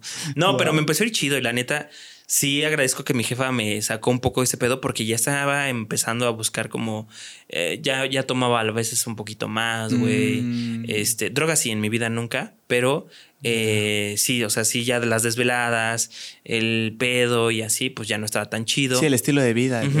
Y decías, no, pues esto no, no vamos por buen camino, ¿no? Mm. Te digo que a la señora le gustaba la copita y así, y yo mucho era como de, la señora era como, vamos al lugar, a un restaurante, sí este, y me decía ya, háblele a todos sus amigos que se vengan para acá, yo les pago la cuenta. Y, ah, güey, llegan mis ¿Estaba borracha ahí? Sí, o sea, de repente ya, sí, tráetelo. llegaba pedota loca para todos. Y ya todos mis amigos, güey, ¿cuándo vamos otra vez con la señora? ¿A eso se le diría buena copa? ¿Eso es un, ejemplo de buena copa? O sea, de que en vez de ponerte. hasta cierto punto prepotente? sí, porque ya después se ponía bien mala copa, güey. Ah, ok. Y después era como, cargar la borracha y así. Ah, no, eso ya no me gustó tanto. Ah, y ya dejé, dejé el trabajo, güey. Pero este estuvo muy chido también esa. Esa parte me, me, me, o sea, me enseñó un chingo, ¿no? De, de cómo es chambearle. Qué padre. Y cómo pues es este la vida que te puede dar a veces hasta un trabajo. ¿Cuántas cosas has vivido, eh? Ahora siento que no he vivido nada. Ufas. No, sí está muy cabrón, amigo. Qué chingón. Pues, ¿qué, te digo, hermano? Yo sigo, yo sigo analizando, sigo carburando todas las anécdotas que has contado. Qué, cabrón, ¿eh? Tengo muy buenas anécdotas, amigo. Ya, ya me invitarás otra vez. ¿Sí? Ya contaremos otras historias. Esta es tu casa, hermano. Cuando pero tú quieras. sí, hay muchas, hay muchas historias que he tenido durante estos, estos 33 años. Ahorita me llegó una pregunta, hermano. Esta señora con la que decías que trabajabas en el motel, la dueña del motel, he, hablado con, personas, he oído que las personas que se dedican a los giros de los negocios que se envuelven en la noche, ya sean antros, moteles, clubs, como que se prestan a cosas, a problemas que son totalmente distintos a otro giro de negocios, a una escuela, por ejemplo. En una escuela por, por algo muy fatal que suceda, creo que no se compara con las cosas que puedes llegar a ver, con lo que se envuelve en ambientes de antro de la noche, como que está propenso a cosas eh, más, eh, pues lo que te pasó, encontrar a una persona muerta y que ese sea tu, día de rutina, tu lunes en la mañana, tu lunes en la noche. Sí, sí, sí. Eh, la, señora tenía un carácter fuerte, porque para mantener ese tipo de problemas y llevarlos, yo no sé cómo se le hace. Sí, la neta era muy. O sea, carácter fuerte en cuanto a. Si hacías mal tu chamba, sí te tocaba cagadón. Ya. Pero. No. bueno, el, 80% de las veces, pues la veías peda, ¿no? Pero. pero pues. También, güey. O sea, si, si no hacías tu chamba, pues sí te mandaba la frega. Te digo que corrió este güey así de te me vas, güey. Sin, Luego, luego viendo los videos dijo, no, güey, vámonos. Sin pensarlo. Sí, sin pensar. Ya. O sea, sí, sí, sí, sí, era como un carácter más. Sí, sí, sí, sí, totalmente. Pues cuidaba su negocio al final de cuentas. Claro. Y, te digo que sí decayó. O sea, decayó en cuanto sucedió esta noticia, pues sí, se fue. Qué locura. El giro de, los negocios de hoteles y todo eso es una. de los restaurantes. Sí. No sé si has visto, aquí hay muchos restaurantes que pasas un día y a la próxima vez que pasaste ya es otro. Sí. Y a la próxima vez ya es un club. Por eso le dicen aquí a, a Querétaro es quebrétaro, ¿no? Porque nada más eh, tres de cada siete negocios triunfan en Querétaro. ¿Eso es una estadística real? Sí. Tres de cada. Y eso te estoy hablando hace cinco años, tres años. O sea, pero, pero ahora no sé si el índice sea menor. Pero no es tan esperanzador eso, ¿eh? Sí. ¿Tres de siete fracasan? No. Tres de. De siete les va bien. Ajá. es un porcentaje medio. Eh, te estoy mintiendo, amigo, Te estoy mintiendo. Son tres de diez. Tres de diez. O sea, a, tres de, de 10 negocios que abren, a tres les va bien. puede que. o sea, el 33.3% de los negocios que abren les va bien. Los otros fracasan. Fracasan. Ah, su madre. Sí. Qué estadística tan cruda, ¿eh? Sí. Qué ¿no? Yo, no, yo no sabía. Quebrétaro le dicen. Sí. Wow. Sí, güey, porque ¿cuántos negocios no va, no ves que gran inauguración, no sé qué, la mamá. Sí. Eh, estamos a nada, bueno, por aquí hay, no vamos a decir dónde estamos, ¿verdad, JP? Pero hay negocios que, plazas nuevas que dicen, güey, el nuevo restaurante mariscos, un mes, vale madre. Medio año, vale, a ver. ¿A qué crees que se deba? Evidentemente no somos ni tú ni yo demógrafos o las personas que se dedican a esto. Sí, pero, pero será algo no bien pensado así de que dices, ah, sí, ya, ya hazlo, a ver qué, qué pasa. o es que puede ser que la, región no se preste a eso. incluso hasta el pinche lugar donde estás, o sea, el punto de referencia donde te pongas tu negocio ni siquiera sea tu. A lo mejor no haces investigación de campo, no sé qué chingados suceda. Como un estudio. No, ¿no? haces nada y, pues nada lo pones porque es llamativo, bonito y lo que quieras. Pero a lo mejor los que están en la ti dicen, ah, no, pues no nos llama la atención. Y, no. y, quieras o no, al queretano ya le da floja, güey. Antes decías, güey, Juriquilla, no, está bien lejos Juriquilla, güey. Ahora es como, pues güey, son 15 a 20 minutos. 15 minutos por este anillo vial. Pero ahora ya Juriquilla pues ya tiene su plaza, güey, ya tiene lugares por allá. Ya, se podría independizar.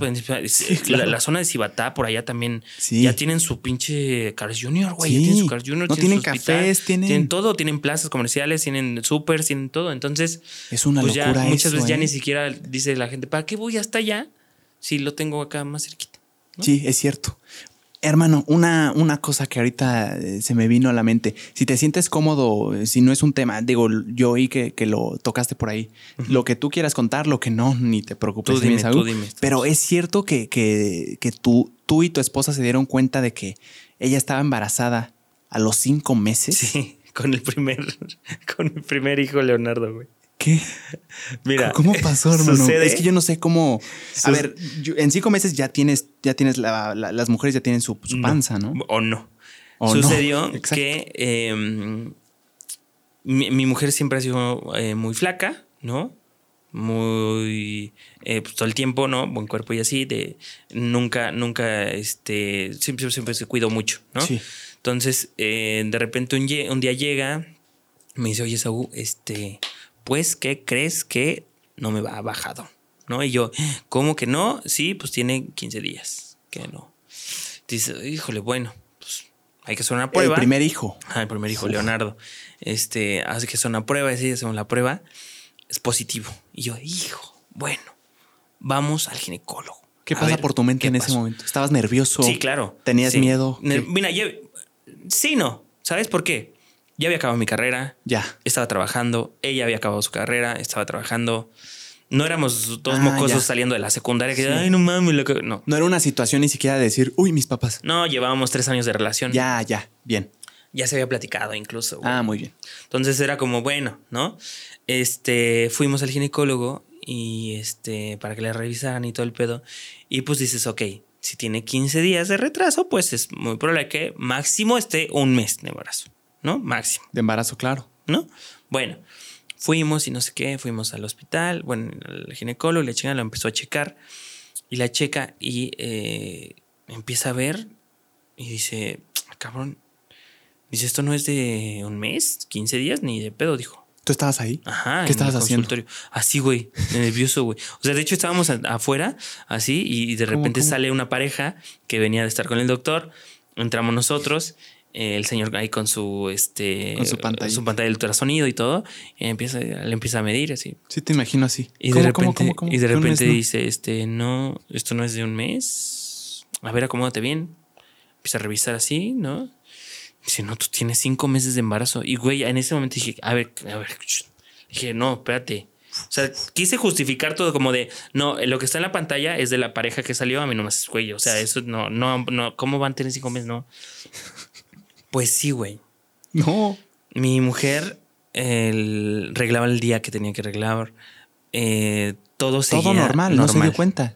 Sin duda. Hay un programa, había un programa que se llama No sabía que estaba embarazada. Salía en MTV o Discovery, Home, Health, ¿no? De esos. No sabía que estaba embarazada. Que de repente van al baño y no salía el niño y digo, ay, la verga. Así, güey. Pero sucedía mucho eso más allá porque pues, son un poquito más llenitas y pues de repente no se dan cuenta y de repente tenían un niño adentro y bueno, mi mujer se cuenta que nada y de repente sale, o sea, sale el, no sale el niño, sino sale en el ultrasonido de que cinco meses. No, y yo, ¿cómo que cinco? No, pues es el doctor. Es que a veces es hereditario ese pedo, o sea, que puede que estés arreglando los días que es, las fechas que es, cómo va tu calendario y todo así, sí, sí, sí. Pero ya estás este, embarazada. Ya, o sea, se juntaron como varias situaciones coincidieron, coincidieron de que tu, tu, tu esposa es, es delgada y no se dio cuenta y como que todas estas cuestiones. Y ya se cuenta que, eh, para no hacer el cuento largo, ese mismo día yo me enteré en cuántos meses nacía, si era niño o niña, güey. Eh, ya a los cuatro meses ya tenía que ya todo listo para que ya naciera. O sea, todo pasó en cuatro meses, güey. Y yo así de qué, ¿cómo? Ese día te enteraste de que, ah, sí, va a ser hombre, va a ser... va a ser niño. Va a ser niño. Este, este, pues todo. Viene este, ya en cuatro meses. En cuatro meses, ya todo listo, aquí está, ta, ta, ta, El mismo día en el que te estás enterando que, o sea, apenas que está embarazada. El día que yo me enteré que estaba embarazada, ese día me enteré de todo, güey, ya, así. Entonces dije, ¿cómo chingado? ¿Y que cómo le voy a hacer? Y ya estaba haciendo stand-up en ese tiempo, güey. Ya, ya, o sea, ya tenía tiempo haciendo stand Leonardo tiene siete años. Fue hace nueve años que empecé a hacer stand-up me empezó el chido, ahorré mi lanita, todo cool, nació, todo chingón, entonces estuvo de maravilla. Wow, güey, esta historia acaba muy chingón. Sí, no acaba con muertes. No, no, no, para nada. Qué bueno, güey. qué, locura, hermano. todo bien, güey. Qué, bonita historia, güey. Y ahí está Leonardo al 100% al millón. Qué chingón, pues muchas felicidades. Gracias, amigo. Esaú, me da mucho, mucho gusto. Ahora bien, Esaú, yo sé que tú tienes un show próximamente. Sí. Al que estoy muy emocionado. Sí de ir. Ibas a ir. en claro serio. Que sí, claro que sí. Estoy muy emocionado. Ni siquiera porque estoy hablando contigo y, y, ya me di cuenta de lo chingón, de lo chistoso y buena onda que eres, sino porque ya vi una premicia de ese show y a mí me pareció maravilloso. Así es, amigo. Me, pareció de verdad. Me acuerdo, te lo prometo, te lo prometo, me acuerdo de la primera risa que me causaste. Ajá. ¿Cuál fue? Fue, fue. No, la quiero regar. Imagínate que te diga un chistazo y ni siquiera lo contaste tú. de, tiene que ver con primera ola. Ah, ok, sí, sí. fuiste tú? no, yo, yo vi todas las personas cómo se rieron al unísono. Literalmente salté tantito así como de wow, no esperaba esto. Qué, qué chiste está crudo, eh, está crudo ese chiste. Está, crudo, pero a mí me pareció. Digo, yo no tuve una situación eh, afortunadamente cercana a eso, entonces a mí me pareció hermoso el chiste, me pareció muy chistoso. Pues sí, es el 4, el 4 de, 4 de agosto. Tenemos show en la Caja Popular.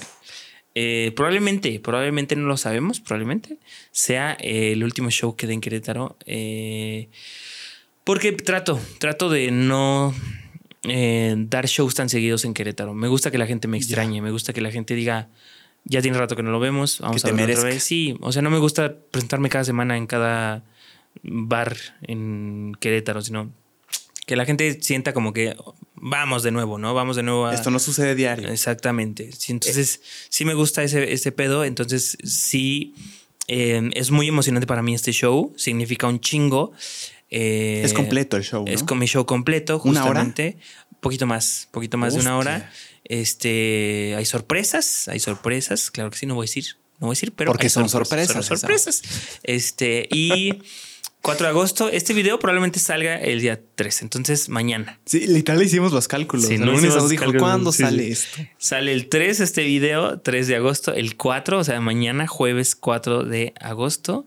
Vamos a estar en la caja popular. Este es probable, amigo, que ya no haya boletos para este momento. Exacto, es lo que te iba a decir. Si no, si es que no es sold out, no sabemos, no sabemos, porque le estamos hablando al JP y al Esaú del futuro. Entonces, probablemente lo que sí sabemos es que tú y yo vamos a estar ese día porque tienes tus boletos. Hermano, yo, yo voy a ir. Yo voy a ir. Entonces, este, ahí vamos a estar. Espero disfruten el show. Y este, mm, pues nada más, amigos, invitarlos. Esperen otras fechas en otros estados donde vamos a estar dando la gira. Todo va a estar bien. Y eh, pues un gusto, un gusto, amigo, estar en tu espacio. Hermano, el gusto fue mío. ¿Qué, qué experiencias tan chingonas tienes? ¿Qué historias tan. Y vas a escuchar más en el show. de verdad, no puedo. De verdad, eh, qué, qué, chingón, hermano. Me quedo con ganas. Muchas gracias por ser tan buena onda, tan buena vibra, tan chingón. Se nota tu talento, hermano, tus tablas. Eh, te, te admiro y te agradezco mucho que te hayas tomado el tiempo de estar aquí. Igualmente, amigo, si yo te puedo aconsejar algo es no dejes de hacer lo que estás haciendo, lo haces muy bien. Muchas gracias, hermano, igual, igual tú. Eh, no es por nada, pero abrirle y estar con los grandes no es porque es un grande. Vamos, vamos en buen camino. ¿no? Vas abierto en popa. Este, vamos en viento. Ya me sentí muy López Obrador. Vamos en, buen camino. Buen camino. Buen camino. No, lo estamos haciendo bien y no nos vamos a parar, no nos vamos a parar. Eso chingado. Muchas gracias, hermano. Te podemos seguir en esto de todos los estados para que sepan. Es, Fíjate que, siempre tiene un pedo y me di cuenta ahora que estuve en el auditorio y que estaban en escenarios un poquito más grandes, que la gente me dice, güey, me cuesta un chingo de trabajo seguirte porque no te encuentro, cabrón. Y es por mi nombre, güey. O sea, mi nombre se escribe con doble S, E, doble S, A, U. Y Sayas es S-A-Y-A-S no me ha pedido Sayas, eso no te lo había dicho JP. En, ah, en otro programa ya te contaré la historia. Órale, Pero este. Siento que es una historia bien macabra que ni siquiera tenía. Tiene que ver con todo. wow. Con todo lo que te conté hoy, tiene que ver un chingo. así. me lo estás vendiendo muy bien, ¿eh? Sí, este, bueno. Eh, Sayas, eh, por ahí nos buscan nuestras redes sociales, espero nuestro, nuestro show en su ciudad y este, pues nada más. En donde YouTube, Facebook, TikTok, YouTube, Facebook, Instagram, en todos lados estoy como Esaú Sayas. Van a estar los links aquí abajo. Así es. Para más fácil. Ahí nos vemos. Eh, píquenla acá Muchas gracias a ustedes que oyeron, que escucharon esto. Eh, me la pasé muy bien. Suscríbanse si quieren, eh, denle un like. Estaría bien lindo si comentan. Y sobre todas las cosas, activen la campanita de notificaciones al lado del botón de suscribirse para que les avise y no tengan que estar buscando ahí de, ay, ¿dónde está el podcast este que no encuentro? Eh, si quieren, esto es solo si quieren y me dará mucho gusto, me estarán ayudando. Así que eh, les mando un abrazote. Muchas gracias, Sabu, por estar aquí. Gracias Estuvo Gracias por invitarme y este, esperamos vernos de nuevo. Claro que sí, hermano, así será. Muchas gracias, nos vemos. Bye. Bye. Qué chingón. Gracias, amigo. Qué joyota de plática. No, ¿eh? una joyota, ¿eh?